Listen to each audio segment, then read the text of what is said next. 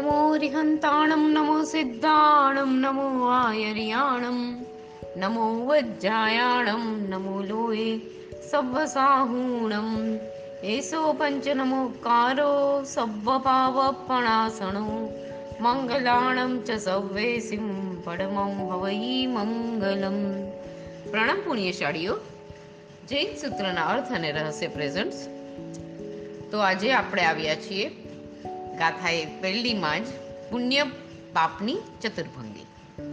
તો આપણે એ ચાલુ કરીએ છીએ. એમાં પુણ્ય પાપની ચતુર્ભંગી થાય છે. તે આ પ્રમાણે છે. એમાં પહેલું પુણ્યનું બંધી પુણ્ય, બીજું પુણ્યનું બંધી પાપ, ત્રીજું પાપાનું બંધી પુણ્ય અને પાપાનું બંધી પાપ.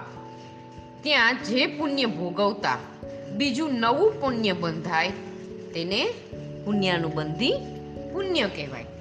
એ પુણ્ય આર્યાવર્ત દેશના મહાધર્મી અને દાનેશ્વરી મહારુદ્ધિવાળા જીવોને હોય છે. કારણ કે તેઓએ પૂર્વ ભાવમાં એવું શુભ પુણ્ય ઉપાર્જન કર્યું છે કે આ ભાવમાં તે પુણ્ય ભોગવતા ભોગવતા પણ બીજું તેવું પુણ્યનું ઉપાર્જન કરી રહ્યા છે. એનું આવતા, એનું ગયા ભાવનું પુણ્ય તો એને બાંધેલું છે. એ આ ભવમાં ભોગવે છે. અને પાછું આ ભવમાં પણ પુણ્યનું ઉપાર્જન કરે છે. એટલે પુણ્ય પુણ્યાનું બંધી પુણ્ય. એને અનુબંધ પુણ્યનો કર્યો છે અને પહેલાનું પણ એને પુણ્ય બાંધીને આવ્યા છે. એને પુણ્યાનું બંધી પુણ્ય કહેવાય. અને હવે બીજું, ચંડ કૌશિક સાપ પ્રભુના ઉપદેશથી સૌભાવમાં રહી દરમાં મોં રાખી, સ્થિર રહ્યા. લોકોએ પૂજા રૂપે નાખેલી ઘી, દૂધથી કીડીઓ એકઠી થઈ તેને કરડવા લાગી. છતાં તે સાપે પૂર્વભવના પાપના આ ઉદયને એવી રીતે સહન કર્યો અને ભોગવ્યો કે જેથી તેને ઘણું પુણ્ય બંધાયું, જેથી તે મરીને સ્વર્ગે ગયો. આમ પાપ ભોગવતા શુભકર્ણી દ્વારા પુણ્યનું ઉપાર્જન કરે, તેને પુણ્યનું બંધી પાપ જાણવું ગયા ભવનું પાપ એને ભોગવવાનું આવ્યું. બરાબર? અને આ ભવમાં એ સહન કરી લે છે. પાપ ભોગવ, સહન કરીને પાપ ભોગવી લે છે એનું. અને પાછું એને કોઈને કાંઈ જવાબ જ નથી આપતો. શાંત સમ્યક્ત પામીને સહન કરે છે. તો એને અત્યારે એ પુણ્યનો અનુબંધ કર્યો. આ ભવમાં એ પુણ્યનો અનુબંધ કર્યો અને ગયા ભવનું પાપ એને ભોગવી લીધું. એટલે પુણ્યાનું બંધી પાપ થયું, બરાબર? હવે આગળ, જે પુણ્ય ભોગવતા નવું પાપ બંધાય, તે પાપાનું બંધી પુણ્ય જાણવું. તે વિશેષતઃ અનાર્ય દેશના મહાદિકો એ લોકોને હોય છે, કારણ કે તેઓએ પૂર્વ ભવમાં જે પુણ્ય ઉપાર્જન કર્યું હતું, તે પુણ્યથી આ ભવમાં અનાર્ય દેશમાં મહારુદ્ધિવાળા થયા. પરંતુ તે વૃદ્ધિનો ઉપયોગ કેવલ પાપના ઉપાર્જનમાં જ કરે છે. એટલે કે ભયંકર યુદ્ધો કરી, રાજ્યોની વૃદ્ધિ કરી, અનેક મોજ શોખો કર્યા. શિકાર વગેરેથી વિવિધ જીવોનો ઘાત કરી, મહાઆરંભ પરિગ્રહમાં રૌદ્ર પરિણામવાળા થઈ મહાપાપ કર્મનું ઉપાર્જન કરે છે. માટે તેને પાપાનું બંધી પુણ્ય કહેવાય છે. ગયા ભવનું પુણ્ય અત્યારે ભોગવે છે. અને આ ભવમાં એ લોકો શું કરે છે? તો કે પાપ જ બાંધ્યા રાખે છે. એટલે પાપાનું બંધી પુણ્ય.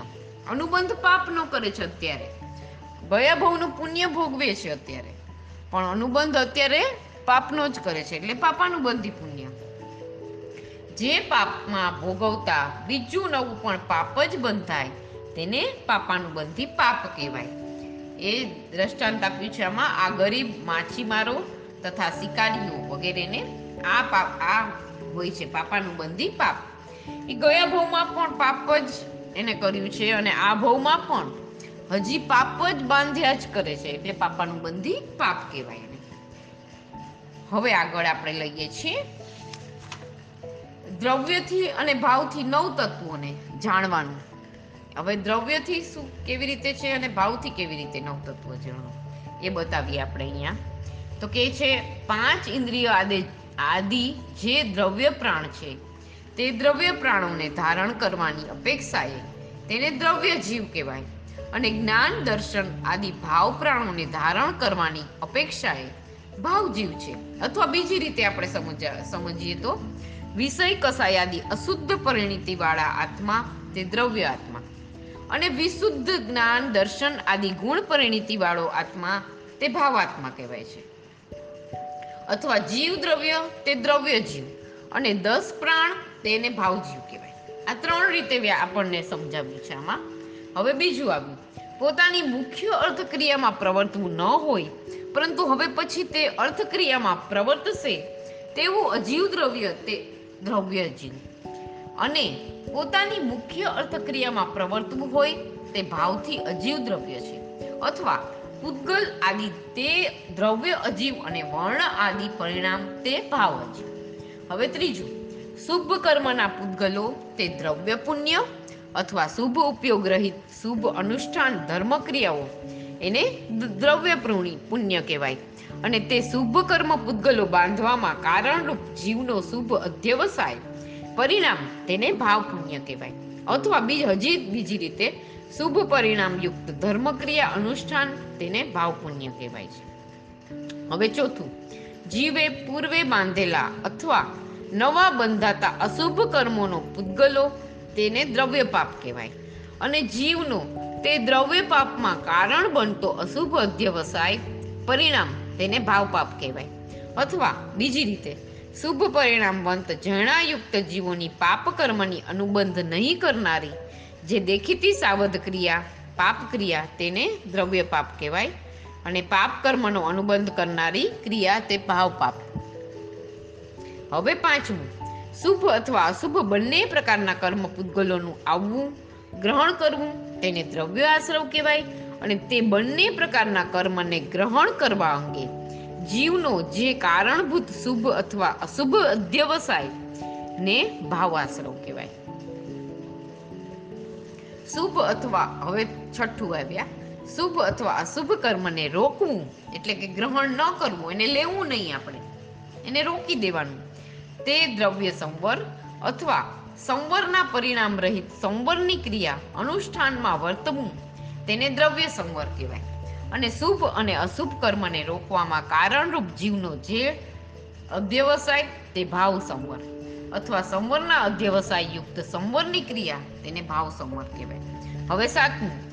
શુભ અથવા અશુભ કર્મોનો દેશથી જે ક્ષય થવો, તેને દ્રવ્ય નિર્જરા કહેવાય. અથવા સમ્યક્તો રહિત અજ્ઞાન પરિણામવાળી જે નિર્જરા, તે દ્રવ્ય તે દ્રવ્ય નિર્જરા અથવા સમ્યક પરિણામ રહિત તપશ્ચર્યા વગેરે તે દ્રવ્ય નિર્જરા. આ ત્રણ રીતે બતાવ્યું છે. અને આત્માનો કર્મોના દેશક્ષયમાં કારણરૂપ જે અધ્યવસાય, તેને ભાવ નિર્જરા કહેવાય. અથવા નિર્જરાના સમ્યક સમ્યક પરિણામયુક્ત જે તપશ્ચર્યાદી ક્રિયાઓ, તે પણ ભાવ નિર્જરા છે. અહીં અજ્ઞાન તપસ્વીઓની અજ્ઞાન કષ્ટવાળી જે નિર્જરા છે, તેને અકામ નિર્જરા કહેવાય. તે દ્રવ્ય નિર્જરા છે. તેમજ વનસ્પતિઓ વગેરે જે ટાઢ, તાપ આદિ કષ્ટ સહન કરે છે, એ પણ બધી અકામ નિર્જરા છે. કારણ કે એને સહન કરવી જ પડે, ઈચ્છા હોય કે ન હોય અનિચ્છાએ એને આ કષ્ટ સહન કરવું જ પડે છે. એટલે એને અકામ નિર્જરા કહેવાય. અને સમ્યક દ્રષ્ટિ જીવો અથવા દેશવીરતી અથવા અને સર્વવીરતી મુનિ મહાત્માઓ, જેમણે સર્વોજ્ઞ પદાર્થોના ભાવ જાણ્યા છે અને તેથી જેમના વિવેક ચક્ષુ જાગૃત થયા છે, તેવા જીવોને જે નિર્જરા તે અથવા તેઓની તપશ્ચર્યાદી ક્રિયાઓ તે સકામ નિર્જરા છે અને તે અનુક્રમે મોક્ષ પ્રાપ્તિવાળી હોવાથી ભાવ નિર્જરા ગણાય. હવે સકામ નિર્જરા એટલે ઈચ્છા ઈચ્છાથી સહન કરે. મારે કરવાનું જ છે એ અલગ વસ્તુ છે, પણ મારે કરવું જ છે. આ હું કરીશ જ, સહન કરી જ લઈશ. ઈચ્છાથી હું કરીશ, એને સકામ નિર્જરા કહેવાય. હવે આઠમું. આત્મા સાથે કર્મ પૂતગલોનો જે સંબંધ થવો, તેને દ્રવ્યબંધ કહેવાય અને તે દ્રવ્યબંધના કારણરૂપ આત્માનો જે અધ્યવસાય, તેને ભાવબંધ કહેવાય. અહીં રાગ, દ્વેષ, મમત્વ, ક્રોધ, માન, માયા, લોભ ઇત્યાદિ સર્વ ભાવબંધ છે. નવમું કર્મોના જે સર્વથા ક્ષય થવો, તેને દ્રવ્ય મોક્ષ કહેવાય. અને આત્માનો તે કર્મોના સર્વ સર્વથા ક્ષય થવામાં કારણરૂપ જે પરિણામ છે, તેને સર્વ સંવર ભાવ અબંધકતા શૈલેષી ભાવ અથવા ચતુર્થ શુક્લ ધ્યાન તે ભાવ મોક્ષ છે. અથવા સિદ્ધત્વ પરિણતિ તે પણ ભાવ મોક્ષ કહેવાય. તત્વોમાં આપણે હેય જ્ઞેય અને ઉપાધિ જોયા, તો હેય તત્વ એમ કહે છે કે પાપ, આશ્રવ અને બંધ, એ બધું હેય એટલે છોડવા જેવું છે. જ્ઞેય એટલે જાણવા જેવું, જીવ અને અજીવ એ તત્વો જાણવાના જરૂરી છે. અને ઉપાદેય તત્વ એટલે કે આદરવા જેવું છે. તો કે ઉપાદેય તત્વમાં કયા તત્વ છે? તો કે સંવર, નિર્જરા, મોક્ષ અને પુણ્ય તત્વ. અહીં વાસ્તવિક રીતે જો કે નવે તત્વો જ્ઞેય છે તો પણ વિશેષતઃ જે તત્વ જે બાબતની મુખ્યતા વાળું છે, તે તત્વ બાબતમાં જ્ઞેય ઇત્યાદિ એક એક વિશેષણ વાળું છે. હવે નવ તત્વોમાં સંખ્યાનો ભેદ બતાવ્યો છે. તો એ કહે, એમાં કહે છે, આ નવ તત્વોનો એકબીજાના યથાયોગ્ય સમાવેશ કરવાથી સાત તત્વો, પાંચ તત્વો અથવા બે તત્વો પર ગણાય છે. એનું ઉદાહરણ આપ્યું છે, જેમ કે શુભ કર્મનો આશ્રવ તે પુણ્ય અને અશુભ કર્મનો આશ્રવ તે પાપ છે. તેથી પુણ્ય અને પાપ તત્વને આશ્રવમાં ગણીએ તો સાત તત્વ થાય છે. પુણ્ય અને પાપને આપણે આશ્રવમાં લઈ લીધું. આશ્રવની સાથે જ પુણ્ય અને પાપ લઈ લીધું તો જીવ અજીવ. પાપ, પુણ્ય અને આશ્રવ ત્રણેય એક સાથે આવી ગયા. બંધ, સંવર, નિર્જરા, મોક્ષ એટલે સાત તત્વ થયા, બરાબર? હવે અથવા આશ્રવ, પુણ્ય અને પાપ એ ત્રણેયને બંધ તત્વમાં ગણીએ. આશ્રવ પુણ્ય અને પાપ. એને એક જ બંધ તત્વમાં લઈ લીધું આપણે. પછી નિર્જરા તથા મોક્ષ એ બેમાંથી કોઈ પણ એક ગણીએ. એ એ બેમાં, એ બેમાંથી પણ એક જ લીધું આપણે. તો એ પાંચ તત્વ થાય છે. એ થયા પાંચ તત્વ? જીવ, અજીવ, બંધ મોક્ષ અને નિર્જરા, મોક્ષ. આશ્રવ પુણ્ય પાપ. બંધમાં લીધા. પુણ્ય, પાપ, આશ્રવ અને બંધ. ચારેય થયા. પાંચ, છ, સાત અહીંયા થયા અને જીવ અને અજીવ થઈ ગયા. પાંચ તત્વ, એટલે અહીંયા પાંચ ગણાવ્યા આપણને. હવે અથવા સંવર, નિર્જરા અને મોક્ષ. ત્રણ તત્વ જીવ સ્વરૂપ છે. માટે જીવમાં ગણ્યા. ગણ્યા. અને પુણ્ય, પાપ, આશ્રવ અને બંધ. આ ચારેયને અજીવમાં સમાવિષ્ટ કર્યા. તો જીવ તત્વ અને અજીવ તત્વ એમ બે જ તત્વ ગણાય છે. બરાબર? એટલે ઇત્યાદિ વિવક્ષા ભેદ છે. આ બધા ભેદો છે. આપણે ખાલી જાણવા પૂરતું છે આ. કે આ રીતે પી આપણે લઈ શકીએ છીએ. નવ તત્વો અહીંયા તો આપણે આ પ્રકરણમાં નવ તત્વો જ જાણવાના છે અને એના ભેદો લેવાના છે. નવ તત્વોમાં ચાર જીવ અને પાંચ અજીવ છે. જીવ એ જીવ તત્વ છે, તેમજ સંવર, નિર્જરા અને મોક્ષ એ ત્રણેય તત્વ પણ જીવ સ્વરૂપ હોવાથી અથવા જીવના સ્વભાવરૂપ હોવાથી જીવ તત્વ છે. માટે જીવ, સંવર નિર્જરા અને મોક્ષ એ ચાર જીવ છે અને શેષ પાંચ તત્વો અજીવ છે. તેમાં પુણ્ય, પાપ, આશ્રમ અને બંધ એ ચારેય કર્મ પરિણામ રૂપ હોવાથી અજીવ ગણાય છે. હવે નવ તત્વોમાં રૂપી અને અરૂપી એ કેવી રીતે ગણવાનું છે એ સમજાવે છે અહીંયા. જો કે જીવ વાસ્તવિક રીતે તો અરૂપી જ છે, પરંતુ અહીંયા સંસારી જીવ દેહધારી હોવાથી એને રૂપી કહેવાય છે. સંવર, નિર્જરા અને મોક્ષ એ ત્રણેય જીવના પરિણામરૂપ હોવાથી અરૂપી છે તથા પુણ્ય, પાપ, આશ્રવ અને બંધ એ ચારેય તત્વ કર્મના પરિણામ કર્મ કર્મ પૂતગલમય રૂપી હોવાથી પૂતગલ આપણે જોઈ શકીએ છીએ. એટલે એને જોઈ શકીએ છીએ એને રૂપી કહેવાય અને જે ન દેખાઈ શકતું હોય એને અરૂપી કહેવાય, બરાબર? અહીંયા ક્લિયર થઈ ગયું. હોવાથી તેને રૂપી છે અને અજીવ તત્વોમાં રૂપી અને અરૂપી બંને પ્રકાર છે. કારણ કે ધર્માસ્તિકાય વગેરે અરૂપી છે અને એક પૂતગલ દ્રવ્ય જ રૂપી છે. તેથી જ આપણે અજીવ તત્વોમાં આગળ સમજશું. એનું ડિટેલ્સ આપણે આગળ લઈ લેશું. ઓકે હવે આપણે ગાથા નંબર બે લઈએ છીએ. ચૌદસ ચૌદસ બાયાલીસા બાસીય હુંતી બાયાલા સત્તાવનમ બારસ ચૌનવ ભેયા કમણેસી હવે ગાથાનો, ગાથાના શબ્દાર્થ. ચૌદસ એટલે કે ચૌદ, બાયાલીસા એટલે બેતાલીસ. બાસી એટલે બ્યાસી. અ એટલે પાકપૂર્તિ માટે હુંતી એટલે કે છ, છે. એમ. અ એટલે છે, એને પૂર્ણ કરે છે અહીંયા આ શબ્દ. બાયાલા એટલે બેતાલીસ, સત્તાવનમ એટલે સત્તાવન, બારસ એટલે બાર ચૌ એટલે ચાર, નવ એટલે નવ, ભેયા એટલે ભેદ, કમેણ એટલે અનુક્રમે અને એસિમ એટલે કે નવ તત્વોના હવે એનો ગાથાનો અર્થ લઈએ આપણે. તેઓ નવ તત્વના અનુક્રમે ચૌદ ચૌદ, બેતાલીસ, બ્યાસી, બેતાલીસ, સત્તાવન, બાર, ચાર અને નવ. આ ભેદ છે. હવે એ કોના કોના કઈ રીતે છે એ બતાવે છે અહીંયા. તો કે છે, અર્થાત જીવ તત્વના ચૌદ ભેદ અજીવ તત્વના ચૌદ ભેદ પુણ્ય તત્વના બેતાલીસ ભેદ પાપ તત્વના બ્યાસી ભેદ આશ્રવ તત્વના બેતાલીસ ભેદ સંવર તત્વના સત્તાવન ભેદ નિર્જરા તત્વના બાર ભેદ, બંધ તત્વના ચાર ભેદ અને મોક્ષ તત્વના નવ ભેદ. આ રીતે અહીંયા ટોટલ બધા ભેદનો ટોટલ થાય છે. નવે નવ તત્વનો ભેદની સંખ્યા બસો છોતેર થાય છે. તેમાં અઠ્યાવીસ ભેદ અરૂપી છે, એટલે કે જો જોઈ નથી શકતા આપણે. અને એકસો અઠ્યાસી ભેદ રૂપીના છે. આ બધું આપણે ડિટેલ્સમાં લેવાનું છે કે જીવ તત્વના ચૌદ ભેદ કયા, એની અંદર શું શું આવે છે અજીવ તત્વ બધું ડિટેલ્સમાં આપણે સમજશું, એટલે આપણને અંદર અંદર બધી સમજમાં આવશે કે આનું મહત્વ શું છે.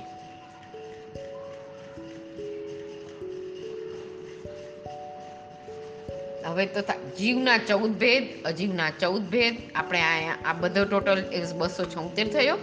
અહીં સંવર, નિર્જરા અને મોક્ષ ત્રણ તત્વો આત્માના સહજ સ્વભાવ હોવાથી અરૂપી છે તથા જીવ, પુણ્ય, પાપ, આશ્રવ અને બંધ એ પાંચ તત્વોનો કર્મના આઠ ભેદમાં યથાસંભવ સમાવે- સમાવેશ થાય છે માટે એ પાંચ તત્વ રૂપી જાણવા. કારણ કે કર્મ પૂતગલ રૂપી છે. અહીં જો કે જીવ અરૂપી છે, તો પણ આગળ ગણાતા જીવના ચૌદ ભેદ કર્મ સહિત સંસારી જીવના છે. માટે જીવને અહીં રૂપીમાં ગણ્યો છે. તથા અજીવ તત્વોમાં પૂતગલ દ્રવ્યના ચાર ભેદ અને ધર્માસ્તિકાયાદિના દસ ભેદ અરૂપી છે. હવે એ જોઈ લીધું. હવે આપણે ગાથા નંબર ત્રણમાં આવીએ છીએ. એગવિહ દુવિહ તિવિહા ચૌવિહા પંચ છવ્વિહા જીવા ચેયણ તસ ઈયરે હિમ વેય ગઈ કર કરણ કાયે હિમ એક વિહ, એટલે કે એક પ્રકારના. દુવિહ, એટલે કે બે પ્રકારના. તિવિહા, એટલે કે ત્રણ પ્રકારના. ચૌવિહા, એટલે ચાર પ્રકારના. પંચવિહા, પાંચ પ્રકારના. છવ્વિહા, એટલે છ પ્રકારના. જીવા, એટલે જીવો. ચેણ એટલે કે ચેતન, એક જ ભેદ વડે. ત્રસ, તસ, એટલે ત્રસ. ઈયરેહિમ, એટલે કે ઇતર વડે, એટલે કે સ્થાવર વડે. વેય, એટલે કે વેદ, એના વેદ એના ભેદ વડે. ગઈ એટલે ગતિ ગતિ વડે. કરણ એટલે ઇન્દ્રિય, કરણ એટલે ઇન્દ્રિય. અને કાયેહિમ એટલે કાયા.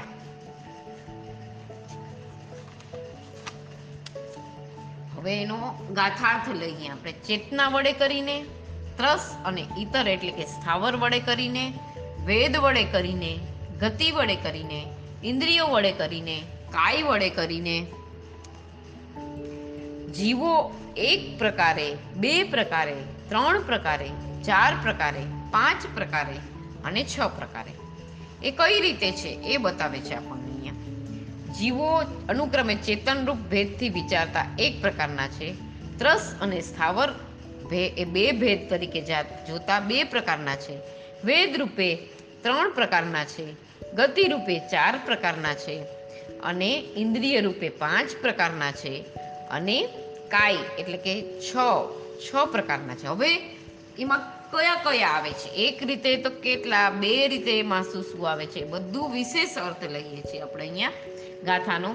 બધા જીવોને મતિ તથા શુદ્ધ જ્ઞાનનો અનંતમો ભાગ ઉઘાડો હોવાથી અને તે અનંતમાં ભાગ જેટલું અલ્પત અથવા જીવ ભેદે અધિક અધિક ચૈતન્ય સ્વરૂપ હોવાથી બધા જીવો ચૈતન્ય લક્ષણથી વિચારતા એક જ પ્રકારના છે.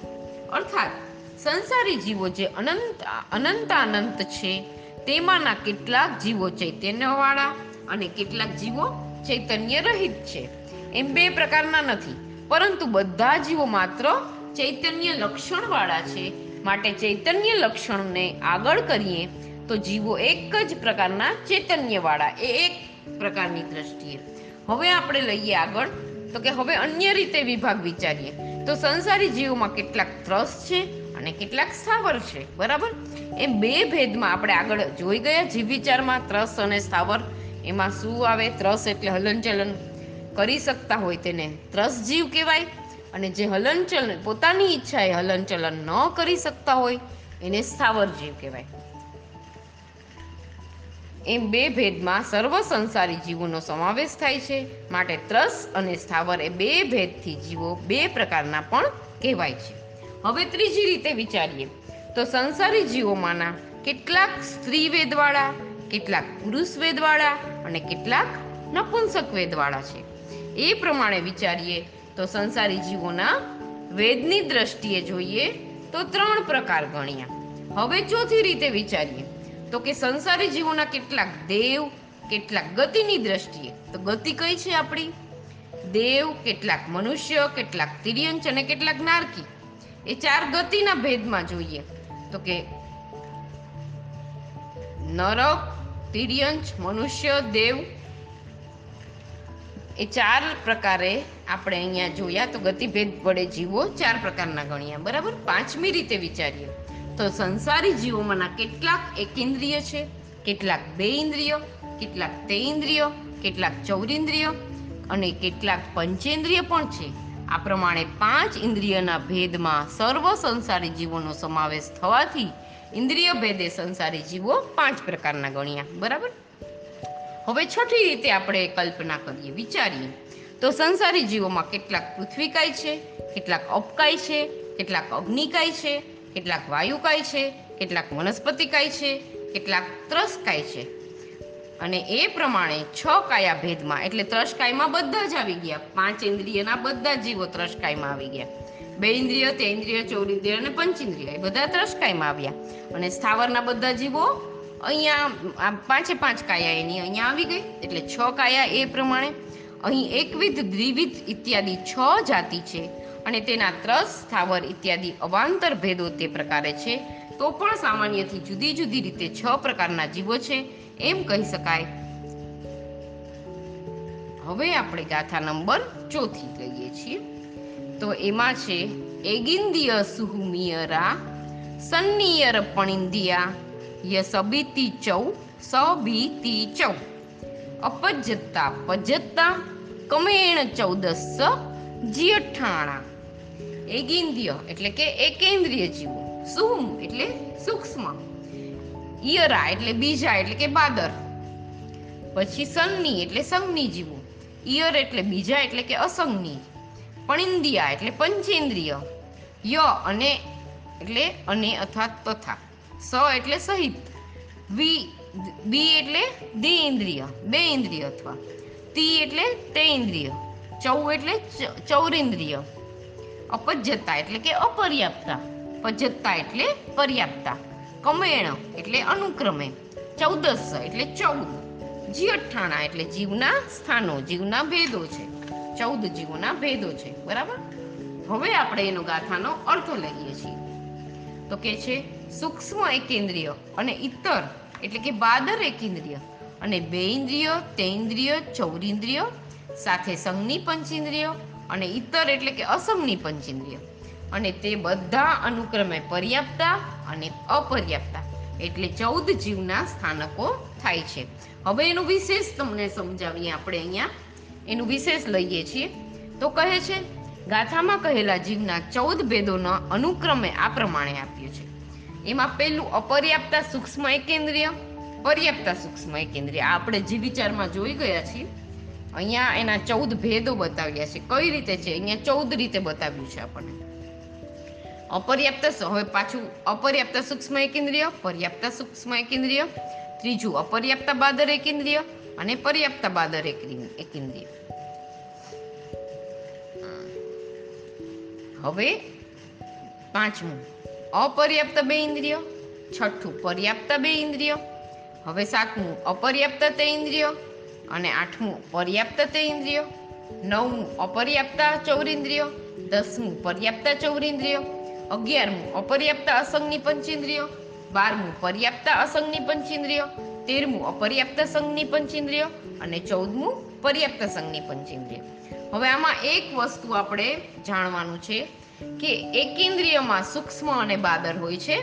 બાકી બધામાં બે ઇન્દ્રિયો તે ઇન્દ્રિયો ચૌરિન્દ્રિય પંચેન્દ્રિય અસનની પંચેન્દ્રિય અને સનની પંચેન્દ્રિય એ બધામાં બાદર જ.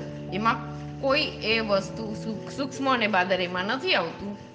એક એકેન્દ્રિયમાં જ છે સૂક્ષ્મ અને બાદર. ઓકે. જે એકેન્દ્રિય જીવોના ઘણા શરીર એકત્ર થવા છતાં પણ દ્રષ્ટિગોચર થાય નહીં, તેમજ સ્પર્શથી પણ જાણવામાં ન આવે, તે સૂક્ષ્મ એકેન્દ્રિય જીવો છે. તેઓ ચૌદ રાજલોકમાં સર્વત્ર વ્યાપ્ત થઈ રહેલા છે. લોકાકાશમાં એવી કોઈ પણ જગ્યા નથી કે જ્યાં સૂક્ષ્મ કેન્દ્રીય જીવો ન હોય.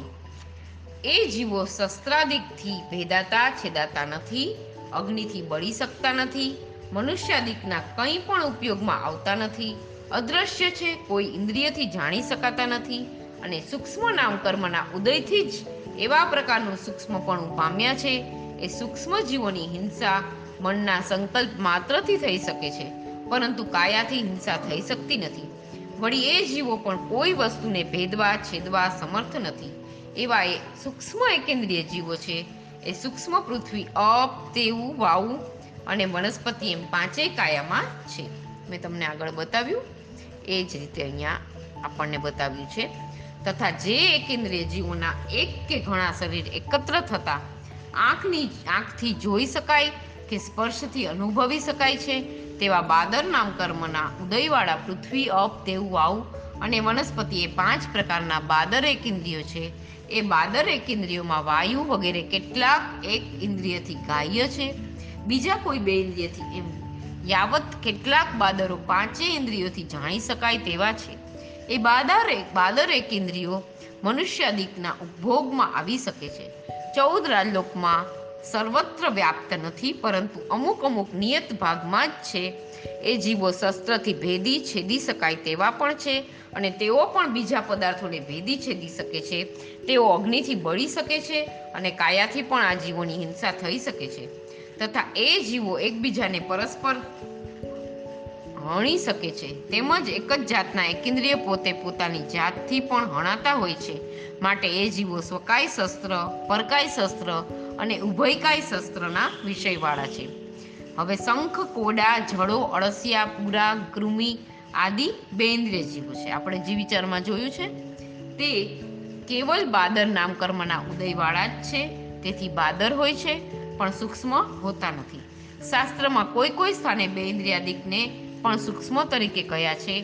તે કેવલ અપેક્ષા અથવા વિવક્ષા માત્રથી જ કયા છે? પરંતુ કર્મની દ્રષ્ટિએ જે બાદર નામ કર્મનો ઉદય હોવાથી બાદર જ છે. એ પ્રમાણે આગળ કહેવાતા તે ઇન્દ્રિય જીવો પણ બાદર જ જાણવા, બે ઇન્દ્રિય જીવોને સ્પર્શેન્દ્રિય અને રસનેન્દ્રિય બે ઇન્દ્રિયો છે. તથા ગધૈયા, ધનેરા, ઈયળ, માકડ, જૂ ગંથુઆ કીડી, મંકોડા, ઘીમેલ ઇત્યાદિ તે ઇન્દ્રિય જીવો છે. તેઓને સ્પર્શેન્દ્રિય રસનેન્દ્રિય અને ઘ્રાણેન્દ્રિયો આ ત્રણ ઇન્દ્રિયો હોય છે. તથા ભમરા, વીંછી, બગાઈ આપણે જે વિચારનું પાછું થોડું પુનરાવર્તન થઈ જશે કે આ બધા જીવો ચૌરિન્દ્રિય છે. ભમરા, વીંછી, બગાઈ, કરોળિયા કંસારી તીડ, ખડમાકડી ઇત્યાદિ ચૌરિન્દ્રિય જીવો છે. આ જીવોને કર્ણેન્દ્રિય સિવાયની ચારે ઇન્દ્રિયો હોય છે.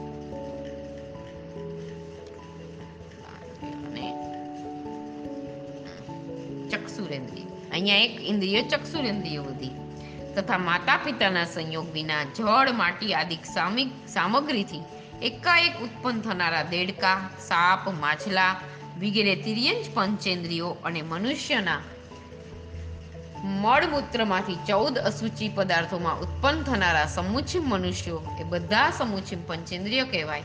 એ બધા સમુચિમ પંચેન્દ્રિયો બધા તથા પ્રકારના વિશિષ્ટ મનોવિજ્ઞાન એટલે કે દીર્ઘકાલિકી સંજ્ઞારૂપ મનોવિજ્ઞાન રહિત હોવાથી અસંગની પંચેન્દ્રિય કહેવાય છે. તથા જે જીવો માતા પિતાના સંજોગથી ગર્ભાશયમાં ઉત્પન્ન થાય છે, તેવા મનુષ્યો અને તિર્યન પંચેન્દ્રિયો તથા કુંભીમાં ઉપપાત જન્મથી ઉપજતા નારકીઓ તેમજ ઉપપાત સંયમમાં ઉપપાત જન્મથી ઉદ્ભવતા દેવો એ બધા તથા પ્રકારના વિશિષ્ટ મનોવિજ્ઞાનવાળા હોવાથી એમને દીર્ઘકાલિકી સંજ્ઞાવાળા હોવાથી તેને સંઘની પંચેન્દ્રિય કહેવાય છે. એ પ્રમાણે એકેન્દ્રિયના બે ભેદ, બે ઇન્દ્રિયનો એક ભેદ તેન્દ્રિયનો એક ભેદ, ચૌરેન્દ્રિયનો એક ભેદ તથા પંચેન્દ્રિયના બે ભેદ મળીને સાત ભેદ થયા. એ સાતેય ભેદવાળા જીવો અપર્યાપ્તા અને પર્યાપ્તા. એમ બે બે પ્રકારના હોય છે. જે જીવને જેટલી પર્યાપ્તિ આગળ કહેવાશે, તેટલી પર્યાપ્તિ પૂર્ણ કર્યા વિના મરણ પામે. તેને અપર્યાપ્તા કહેવાય. અને તેટલી પર્યાપ્તિઓ પૂર્ણ કર્યા બાદ મરણ પામે તેને પર્યાપ્તા કહેવાય. આપણે આગળ બી જે વિચારમાં જોયું છે, પાછું અહીંયા રિપીટ કર્યા જ કરીએ કે કોઈને સાંભળી શકે અને પાછું રિપીટ થાય એટલે આપણને થોડું સમજમાં આવે ને યાદ રહે અહીં સંક્ષેપમાં એટલું જાણવું કે સ્વયોગ્ય પર્યાપ્તિઓ પૂર્ણ કર્યા વિના મરણ પામનારો જીવ લબ્ધિ અપર્યાપ્તા કહેવાય. અને સ્વયોગ્ય પર્યાપ્તિઓ પૂર્ણ કર્યા પહેલાં મરણ નહીં પામનારો જીવ એને લબ્ધિ પર્યાપ્તા કહેવાય છે. ત્યાં દરેક અપર્યાપ્તા એટલે કે લબ્ધિ અપર્યાપ્ત જીવ પહેલી ત્રણ પર્યાપ્તિઓ જ પૂર્ણ કરી શકે છે. ચોથી, પાંચમી અને છઠ્ઠી એ ત્રણેય પર્યાપ્તિઓ અધૂરી જ રહે છે. તથા પર્યાપ્તિ એટલે કે લબ્ધિ પર્યાપ્ત જીવ. તો સહયોગ્ય ચાર, પાંચ અથવા છ પર્યાપ્તિઓ પૂર્ણ કર્યા બાદ જ જેટલું આયુષ્ય હોય એટલું ભોગવ્યા પછી મરણ પામે છે. અહીં પર્યાપ્તિ સંબંધી વિશેષ સ્વરૂપ આગળ. હજી છઠ્ઠી ગાથામાં પણ આપણને આ આવશે. અહીંયા આપણે પૂરું કરીએ છીએ. પછી આગળની ક્લિપમાં આગળની ગાથાઓ લઈશું. જીનાગના વિરુદ્ધ કંઈ પણ બોલાયું હોય તો મિચ્છામી દુક્કડમ પ્રણામ અસ્તુ.